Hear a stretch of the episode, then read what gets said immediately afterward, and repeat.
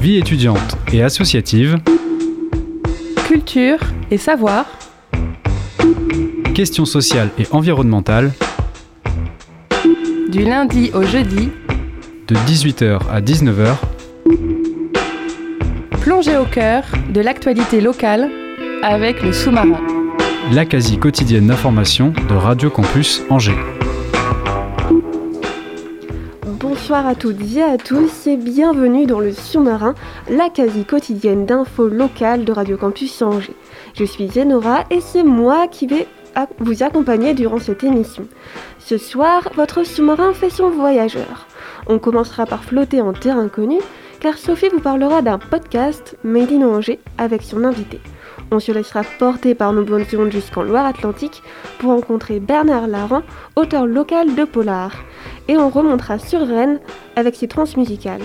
Puis quoi de mieux, après un long périple qu'un peu de douceur, ce sera avec notre bénévole Anne-Lise et ses capsules positives. Si comme moi, vous êtes prêts et prêtes, on va pouvoir commencer.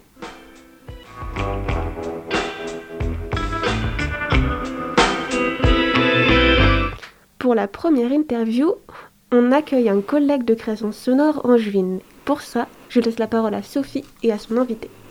Merci Enora. Bonsoir Richard Douaneau, ou plutôt devrais-je dire Richout, oui. car vous accueille ce soir en votre qualité de créateur et narrateur de la mémoire arrangée. Donc la mémoire arrangée, c'est un jeune, podcast, un jeune podcast de fiction avec un scénario surprise pour des acteurs qui improvisent des dialogues au fur et à mesure. Avec déjà trois épisodes, ce podcast de jeu de rôle s'inscrit dans la continuité d'un podcast dont vous êtes fan, Mystère à Saint-Jacques de François Descraques. Avant de revenir sur le podcast, j'aimerais que vous nous présentiez l'association liée au projet, l'asso Team Javras, dont vous êtes le président. Quel rapport y a-t-il entre cet asso et votre projet de podcast? Euh, Je pense que le seul point commun, c'est que les deux, les deux projets sont sur Angers, c'est un truc euh, local. Après, euh, l'asso, pour vous expliquer un petit peu, c'est une association de créateurs de fiction audio libre sur Internet qui s'entraident et qui aident de jeunes créateurs bah, à faire leur premier podcast, leur première fiction audio, sans tomber dans les erreurs euh, communes, genre les pop, les saturations et tout ça. on encadre et puis on, parraine en fait euh, de nouveaux créateurs. Et la mémoire arrangée a été créée par vous, Richult, mais aussi un dénommé euh, maître du jeu. Qui est cette mystérieuse personne et surtout quel est son rôle dans le podcast? Alors je peux pas vous dire qui c'est. J'ai des gens qui, qui me demandent tous les jours et ça serait compliqué, je peux pas vous donner son identité. Par contre, euh, tout ce que je peux vous dire, c'est que il m'aide à écrire, il m'aide à trouver des idées pour chaque épisode et euh, on se renvoie la balle, on se, on dit des blagues, on fait ah imagine que tel personnage il fait ça et ils ont dit mais c'est trop bien comme idée, mais alors l'autre il va faire ça et ça permet de faire en fait un scénario à, à quatre mains quoi. Maintenant qu'on a un peu teasé le projet, je vous propose sans plus tarder d'écouter l'intro euh, d'un des épisodes, de quoi s'immerger dans l'univers de la mémoire arrangée et mieux comprendre son concept.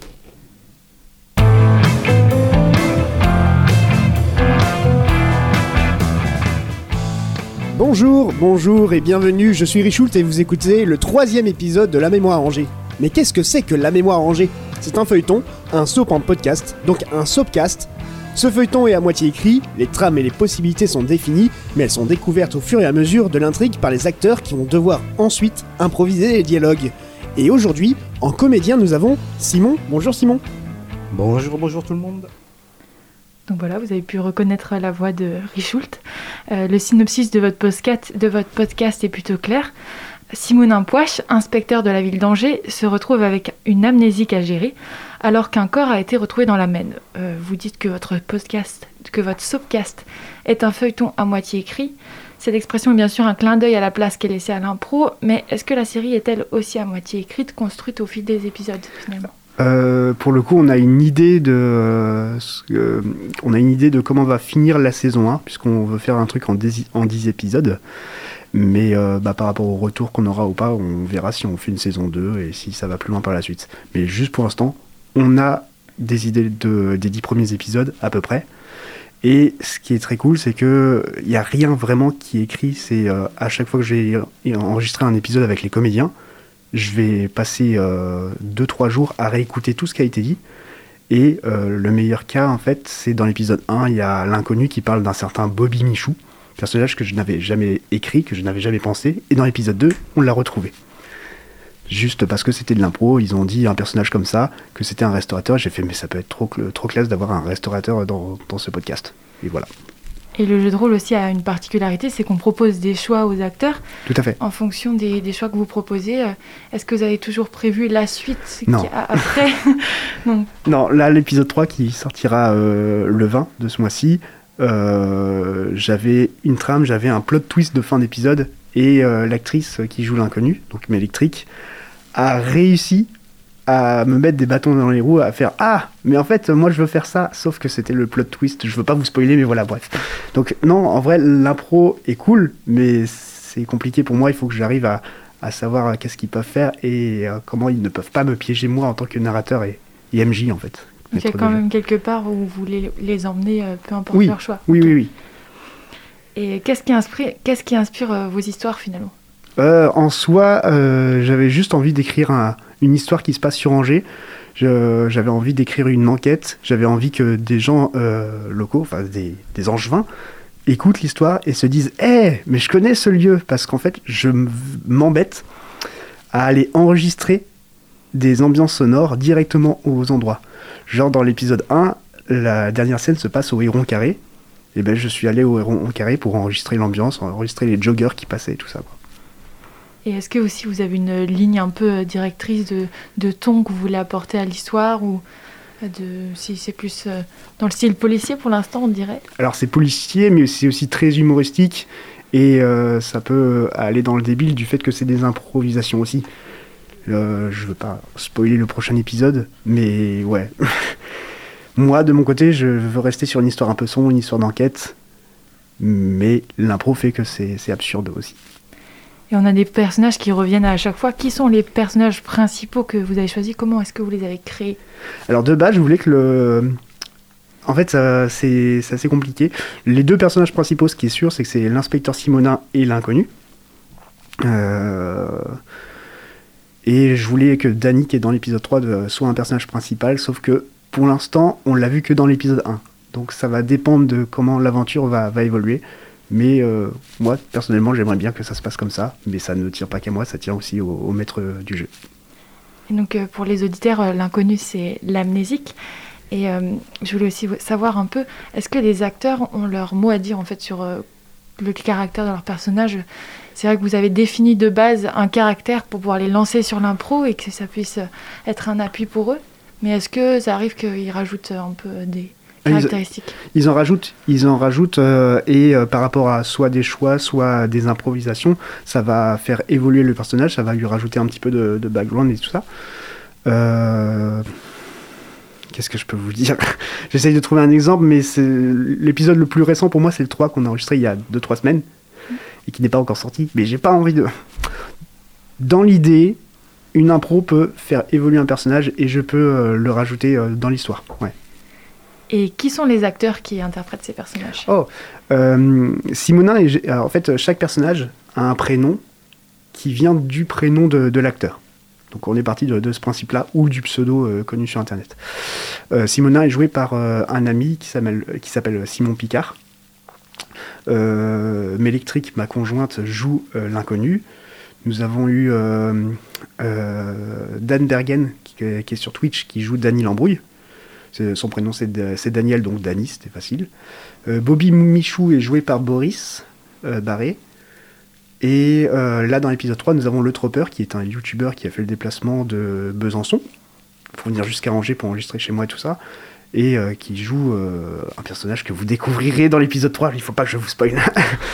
et donc, dans l'idée, chacun a son personnage attribué, même s'il y a un épisode où euh, Mélectrique change de personnage, est-ce qu'il y a quand même cette volonté de garder les mêmes rôles pour chacun? Oui, oui, chacun a, un rôle normalement prédéfini, tout ça, mais ça n'empêche que sur une scène où, euh, où j'ai besoin d'un petit personnage qui apparaît, tout ça, ils peuvent faire euh, prendre la casquette d'un autre personnage qui va apparaître qu'une fois ou deux fois. Mais oui. Donc improviser sur le coup en découvrant tout juste le scénario, c'est assez compliqué. Pour autant, vous faites pas de cadeau à vos acteurs. Non. Le décor est planté, ils se retrouvent seuls face à eux-mêmes ou plutôt face à leur personnage. On écoute tout de suite un extrait. Tout d'un coup, Danny entend un bruit, un bruit lourd dans son coffre.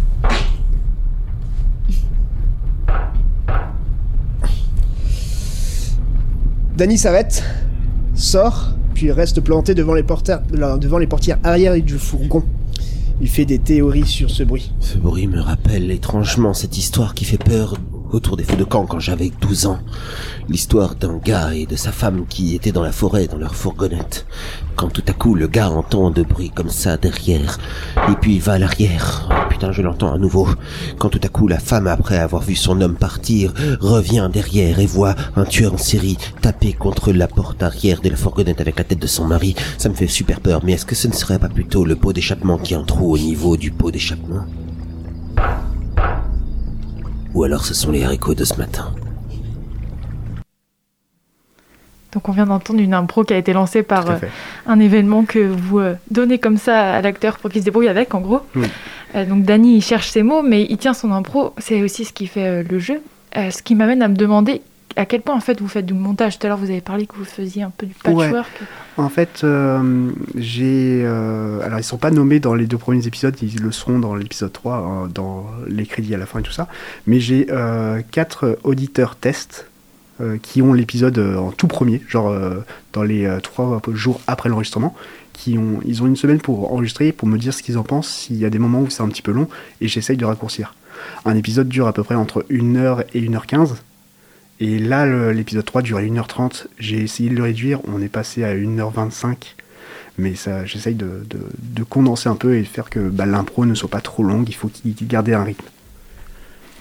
Et un dernier élément indispensable euh, qu'on a pu remarquer dans cet extrait, c'est que pour plonger l'auditeur dans l'histoire, il y a la musique et aussi ah les bruitages. Donc des bruitages faits ranger. Et quelle place accordez-vous à la création sonore dans votre travail? Euh, Pour le coup, c'est le plus important pour moi puisque ça, ça permet à l'acteur de se situer, mais ça permet aussi à l'auditeur d'imaginer en fait euh, vraiment une fiction, euh, de se détacher du fait que bah, c'est des gens qui improvisent et tout ça, de, de s'imaginer une fiction absurde tout simplement. Du coup, au final, combien est-ce qu'on aura d'épisodes? 10 euh, épisodes, normalement. Et pour le coup, bah, si, si ça plaît aux gens et si, si on a les retours qu'il faut, pourquoi pas une suite mais Ok, et eh ben super. Merci beaucoup Richard Douaneau d'être venu nous parler de votre nouveau podcast.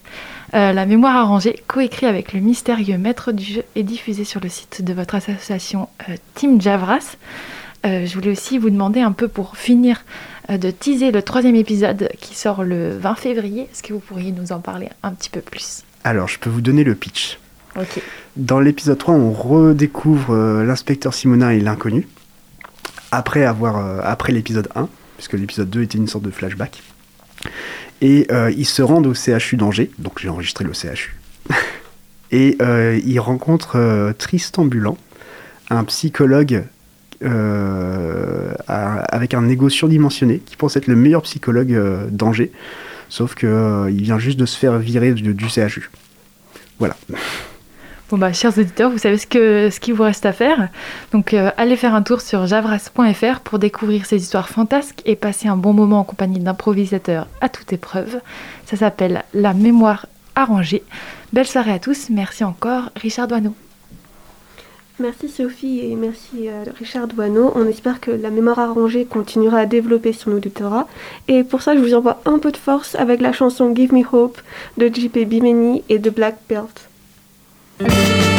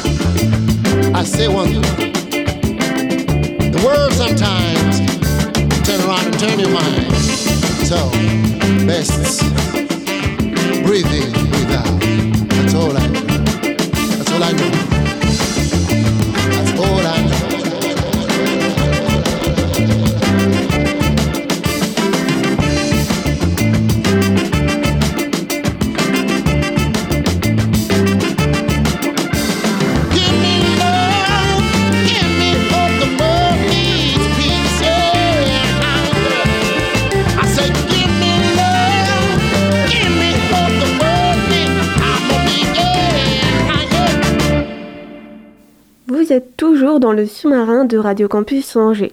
On garde le cap sur la création locale de mystère en allant à la rencontre de Bernard Laran.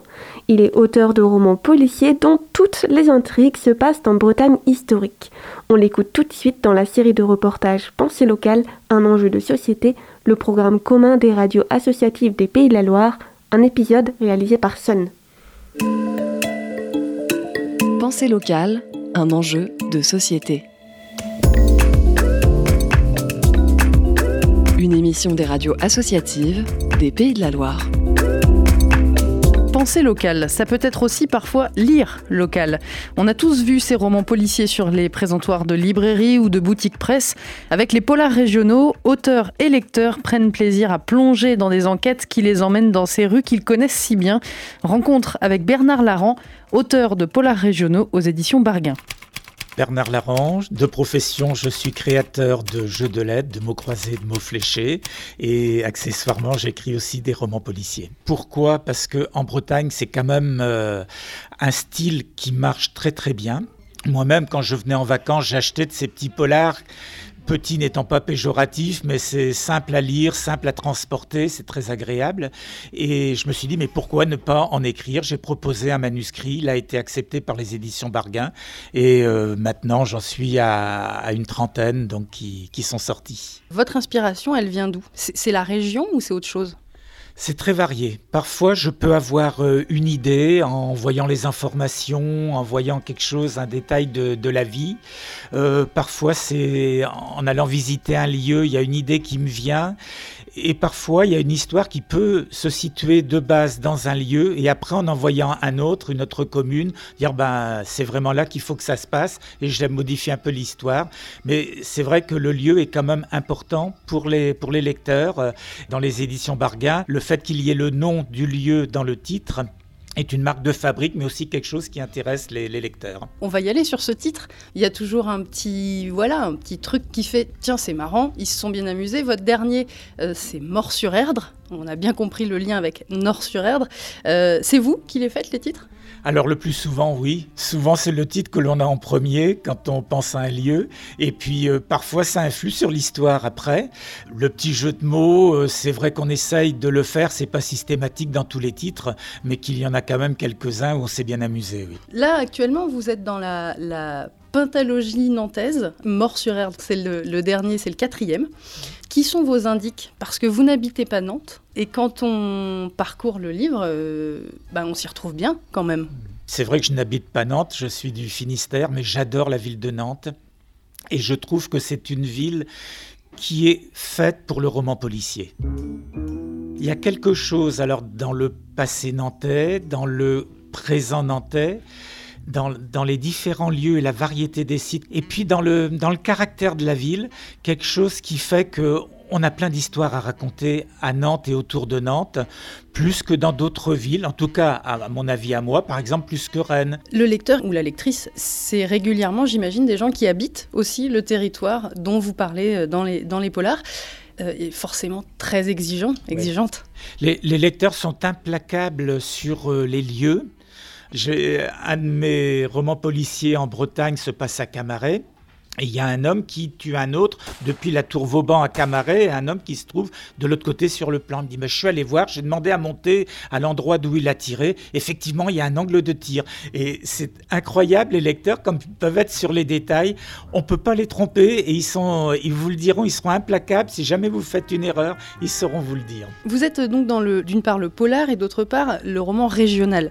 Deux genres qui sont regardés parfois un peu du coin de l'œil, comme du roman populaire, euh, modeste, on va dire ça comme ça? Comment est-ce que vous vivez cette situation-là en tant qu'auteur aussi de polars régionaux Si vous voulez, on, entend parfois, oui, des gens dire, alors déjà que le roman policier, c'est pas de la littérature, euh, que le policier régional, euh, ben oui, c'est sympa pour les petits gens de province, ça va, mais c'est tout. Et de l'autre côté, ben, on se dit que les titres, ils se vendent à 10 000 exemplaires et que c'est bien, donc c'est que ça fonctionne. moi, ça ne me dérange pas. J'écris, je me prends du plaisir à écrire.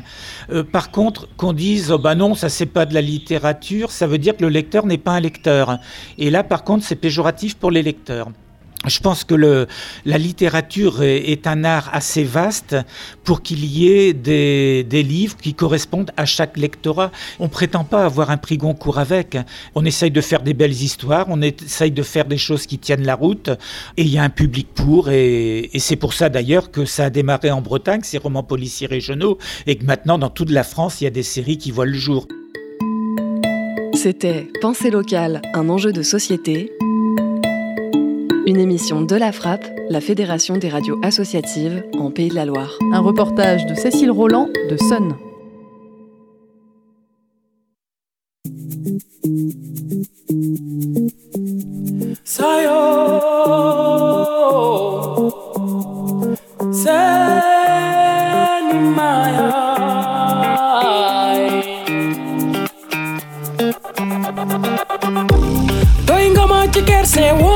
kom om. Halebuya rumani amomom. Ya liggéey lu mel ni amuloo moroom. ajëf ju baax ji mani ay borom. nu laa tuddee mani moo yaroo. saa liggéey la. ah xale mani moo yaroo. saa liggéey la. nu laa tuddee mani moo yaroo. saa liggéey la. ah xale mani moo yaroo.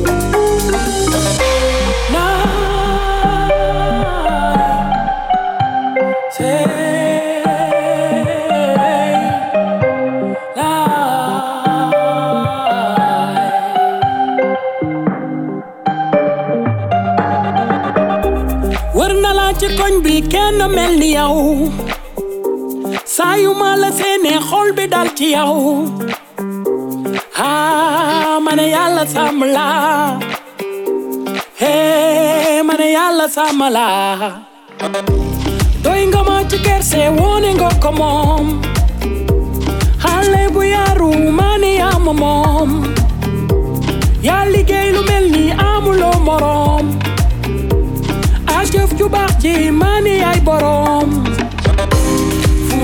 ñu la tuddee ma ne moo yaroo xale bi lee ma ne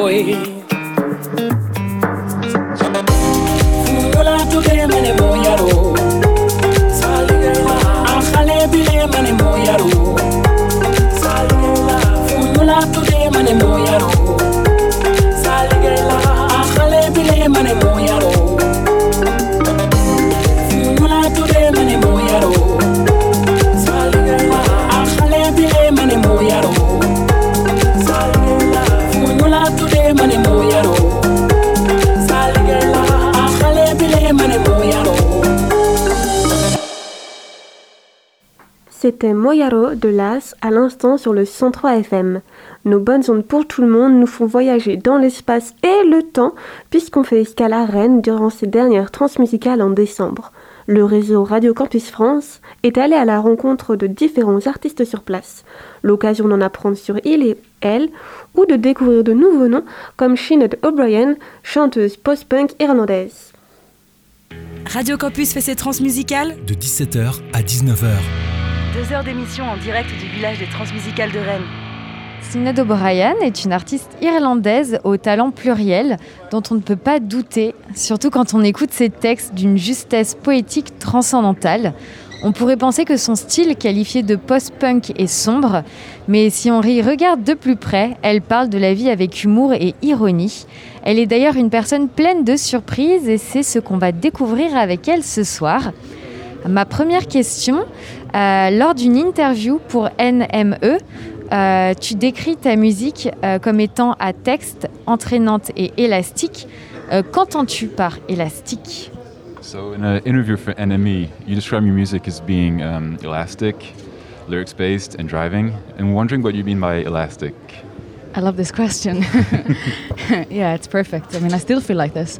Elastic in the sense that the words can take uh, many different forms. I mean, I think that's how I quantify a piece of good writing. It can go on top of uh, several different modes, you know. So, yeah, there's also a great song by The Fall called "Elastic." How I wrote "Elastic Man," and it always reminds me of that. It just it feels like you have something firm and solid, but yet it's a bit chewing gum. You know, you have this like there's this tension that holds it together, but you've got the possibility to put it in several different arenas, and that's kind of where style comes into it. J'adore cette question. Euh, c'est que les mots peuvent prendre plein plein de formes. Un thème, un topic peut euh, couvrir plusieurs émotions, peut changer en fonction des humeurs. C'est très modulable, c'est un peu, un peu comme du chewing-gum et euh, c'est euh, quelque chose avec lequel on peut, beaucoup jouer. Alors tu as passé une année entière à dire oui à tout. Euh, pourquoi tu t'es lancé ce défi? Euh, Est-ce que c'était une manière pour toi de trouver de l'inspiration? So you spent a whole year saying yes to everything or most everything. So why the challenge? Is it a way to find inspiration? Yeah, totally. I mean, I still do this. I don't. I don't say yes to everything. I'd be in so much trouble. Um, so much. Um, it was. It's more like.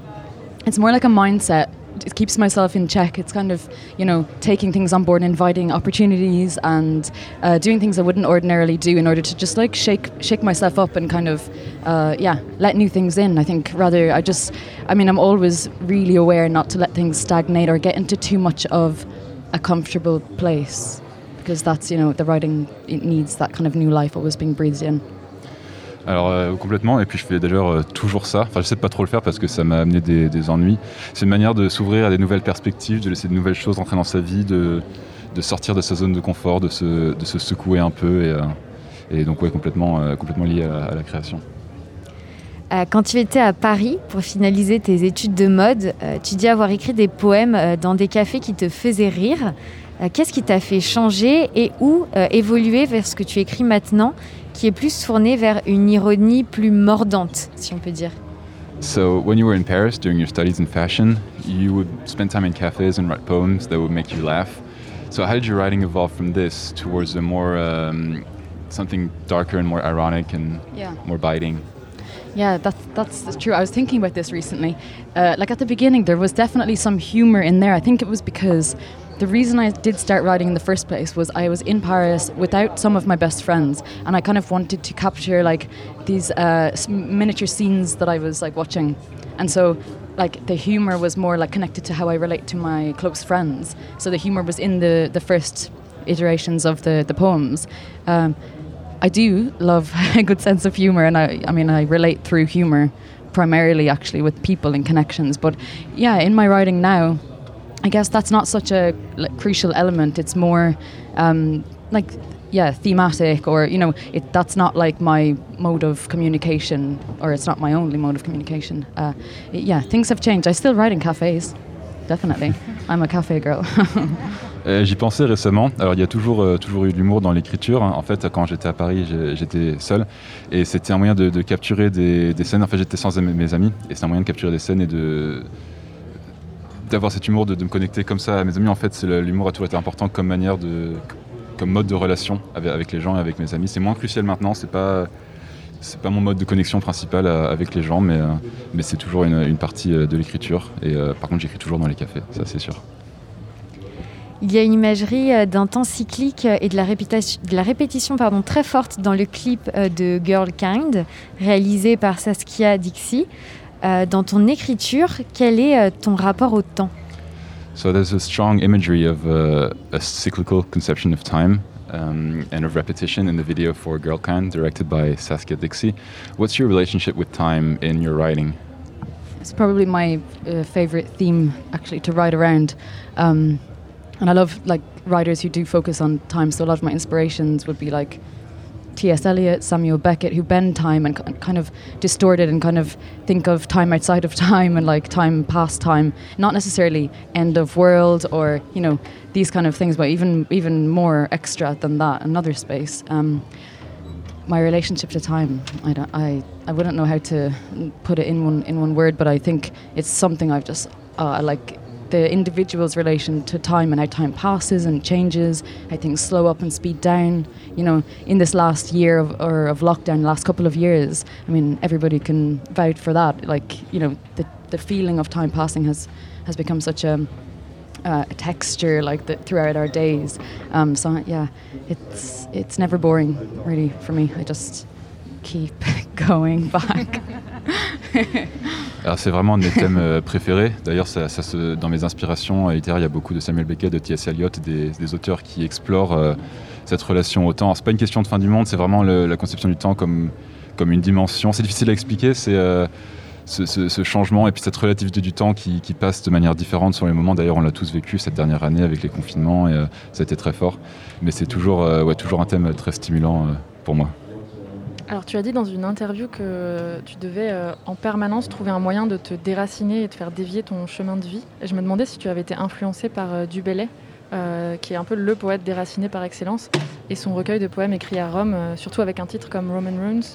So you said in an interview that quote you always have to find ways to uproot yourself and disturb your life path.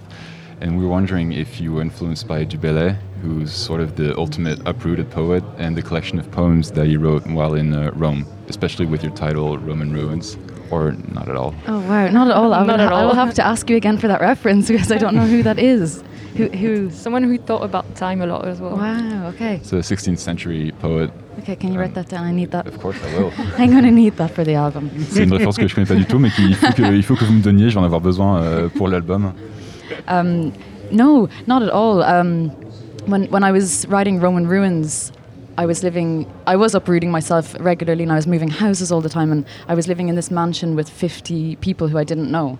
So there is a sense of impermanence coming and going, doors slamming, changing. It was quite theatrical in a way. It was like there was different actions taking place in all of the, uh, you know, out of all of the four walls that surrounded my bedroom. It was even uh, on stilts. So it was like the wind was underneath me. There was like nothing touching my room, like a box. So um, that was kind of what inspired that piece. But, yeah.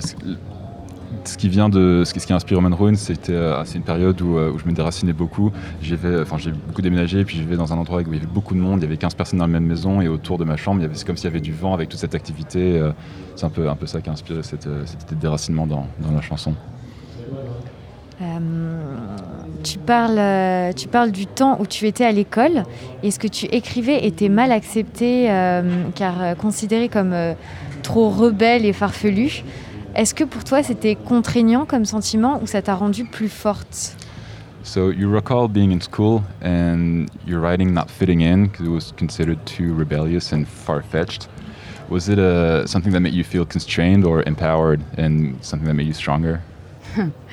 I was always I was always shocked, you know, like with not not getting the grade that I had pictured in mind. But really, I mean, the way that they taught English in, in school. I'm talking about secondary school, so the age of like, you know, 15 or 16, when you're coming into your own, you ha- you're finding your identity. And yeah, my writing was probably quite excessive and flowery and I loved Oscar Wilde at that time, and I would go and see plays all the time.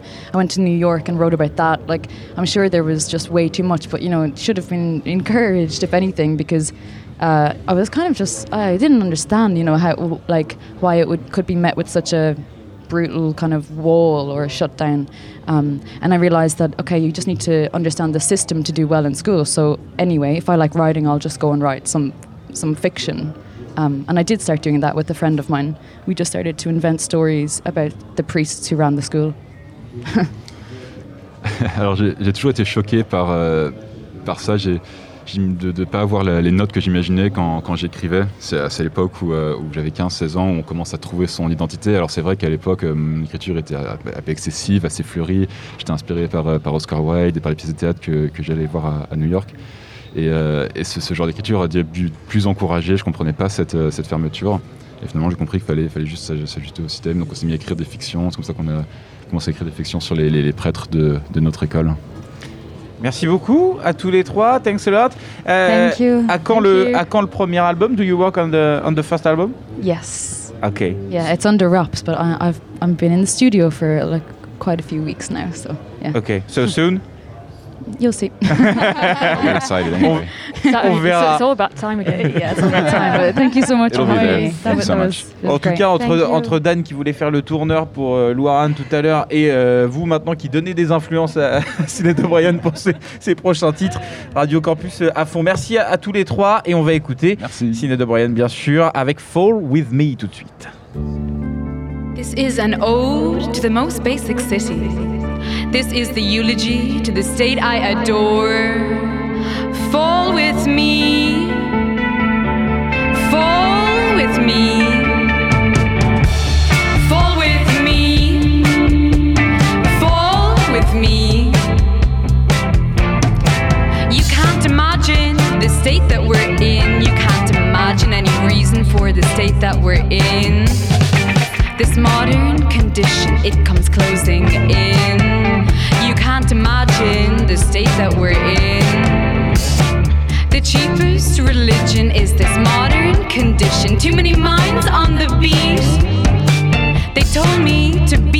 Specific. This is an ode to the most basic condition.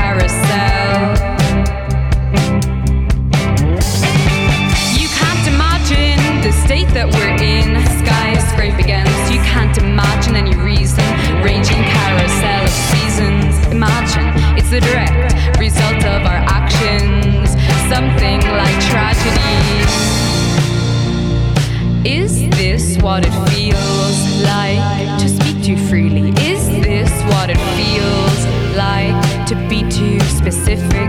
If this is sleeplessly dreaming, tell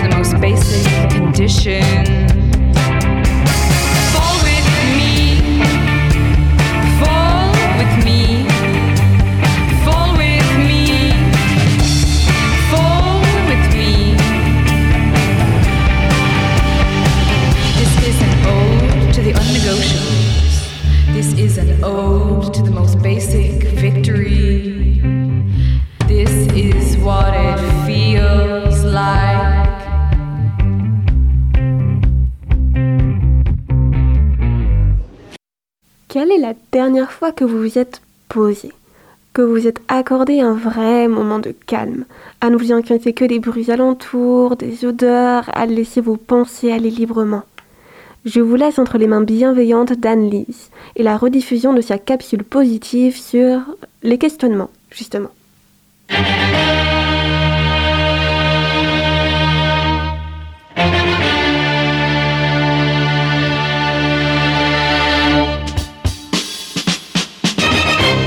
Matin, je m'appelle Anne-Lise et avec Radio Campus, nous vous proposons chaque lundi un petit moment, quelques minutes, pour vous, pour soi, pour se questionner, pour se gratouiller, pour se faire du bien.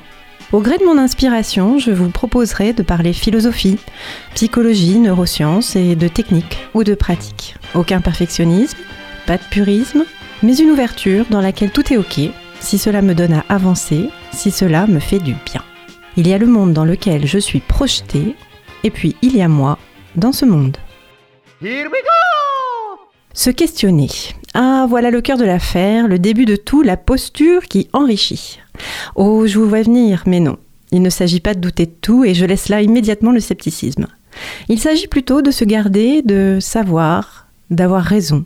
Socrate, 5e siècle avant Jésus-Christ, nous disait Je suis plus sage que cet homme, il peut bien se faire que ni lui ni moi ne sachions rien de fort merveilleux, mais il y a cette différence que lui, il croit savoir, quoiqu'il ne sache rien, et que moi, si je ne sais rien, je ne crois pas non plus savoir. Il me semble donc que qu'en cela, du moins, je suis un peu plus sage, que je ne crois pas savoir ce que je ne sais point. Socrate nous dit, tout ce que je sais, c'est que je ne sais rien. Hmm. Comme ça, ça n'a pas l'air très réjouissant, vous me direz. Ça fait même plutôt flipper en fait, mais c'est tellement rassurant quand on sait. Bon allez, en fait Socrate exprime que l'esprit humain ne peut accéder à la vérité puisque nos perceptions et nos pensées déforment constamment la réalité. Et oui, ce qui nous arrive du monde passe à travers le prisme de notre cerveau et donc de ses filtres conscients et inconscients. Nous vivons dans l'illusion. Le formidable espoir qu'elle offre cette citation, c'est de nous permettre d'être lucides. Socrate ose finalement introduire une première vérité qui lui apparaît fondamentale je sais quelque chose, en l'occurrence, je sais que je ne sais rien. Pour progresser, reculons. C'est en abandonnant ce qu'on croit savoir, en renonçant à ces certitudes, que l'on peut avancer. Et moi, ce matin, eh bien, je voudrais vous dire que c'est formidable. C'est formidable tout ce qu'on peut découvrir en adoptant cette posture. La seule chose que je sais, c'est que je ne sais rien. Le champ des possibles est ouvert. Et il est immense. À commencer par soi. Pour Socrate, voici la recherche qui doit guider l'action. C'est le simple fait de m'interroger sur ce qui est bon pour moi, qui me permettra de m'améliorer. Allez, j'en reste là avec Socrate. Vous connaissez-vous? Vous écoutez-vous? Vous interrogez-vous sur vous-même? Écoutez-vous les messages que vous envoient vos émotions ou votre corps? Êtes-vous conscient de vos déterminismes, de vos filtres? En préparation mentale, je pose souvent cela avec les personnes que j'accompagne. Tu veux aller là-bas? C'est ton objectif, ok. Mais tu pars d'où là? Où es-tu? Comment aller quelque part si on ne sait pas d'où on part? Où on est. Allez, pour cette première, je vous propose un petit exercice top, les techniques d'optimisation du potentiel que je pratique et qui s'appelle la météo. Pour cette météo, là où vous êtes, en m'écoutant à cet instant, en voiture, au bureau, demandez-vous, comment ça se passe pour vous? Là, ici, maintenant, au moment où vous m'écoutez, à l'endroit où vous êtes, commencez pour vous.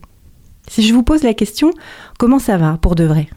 Commencez dans votre tête. Si on prenait une photo, à cet instant de votre tête, on y verrait quoi? Et dans votre corps Commencez. Je vous propose un petit check rapide. Que vous dit votre corps? Enfin, je vous invite à prendre conscience des sensations qui vous parcourent à cet instant, là, les émotions qui sont présentes. Météo, tête, corps, cœur. Tout est bienvenu, ce qui vous vient, ce qui s'exprime. Écoutez, s'écouter. Distinguer ce que dit ma tête, mes pensées, de ce que dit mon corps, physiquement, et ce que je ressens, mes émotions. Chaque jour, vous pouvez, quand vous le voulez, quand vous en ressentez le besoin, vous questionner. Comment ça va? Tête, corps et cœur. À force d'entraînement, vous pourrez mieux entendre et comprendre ce que votre être vous raconte. Et l'écouter. Je vous souhaite une bonne semaine. À bientôt. Avis aux étudiants et étudiantes qui se sentent l'âme musicale. Le tremplin musical Tréma, géré par la fédération étudiante la FEDESA, a ouvert ses portes aux candidatures.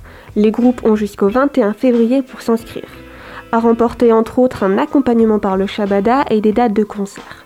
Pour plus d'informations, rendez-vous sur la page Facebook Tréma, T-R-E-M-A, tout en majuscule et sans accent. C'est la fin de ce sous-marin qui sera exceptionnellement le dernier en direct cette semaine. La radio est en réorganisation, mais ne vous inquiétez pas, l'équipe de Campus Angers ne vous laisse pas tomber pour autant. Demain, à la même heure que d'habitude, vous pourrez écouter une de nos précédentes émissions. Pour ce soir, je remercie Richard Douaneau du podcast La mémoire arrangée pour sa venue. Merci à Sophie, à la radio associative Sun et à l'équipe de Radio Campus France pour les interviews. Un chaleureux merci à Anis pour sa bulle de positivité et à Julien à la technique. La soirée continue sur le 103 FM avec son équipe de sportifs de Tagel Coubertin à 20h. S'en suivra l'émission 100% rap US et hip-hop des Scratch Fellas, puis la mine s'emparera à 22h de l'antenne pour 2 heures de best-of rap US et français. Quant à moi, je vous remercie pour votre écoute et je vous souhaite une belle soirée sur nos ondes.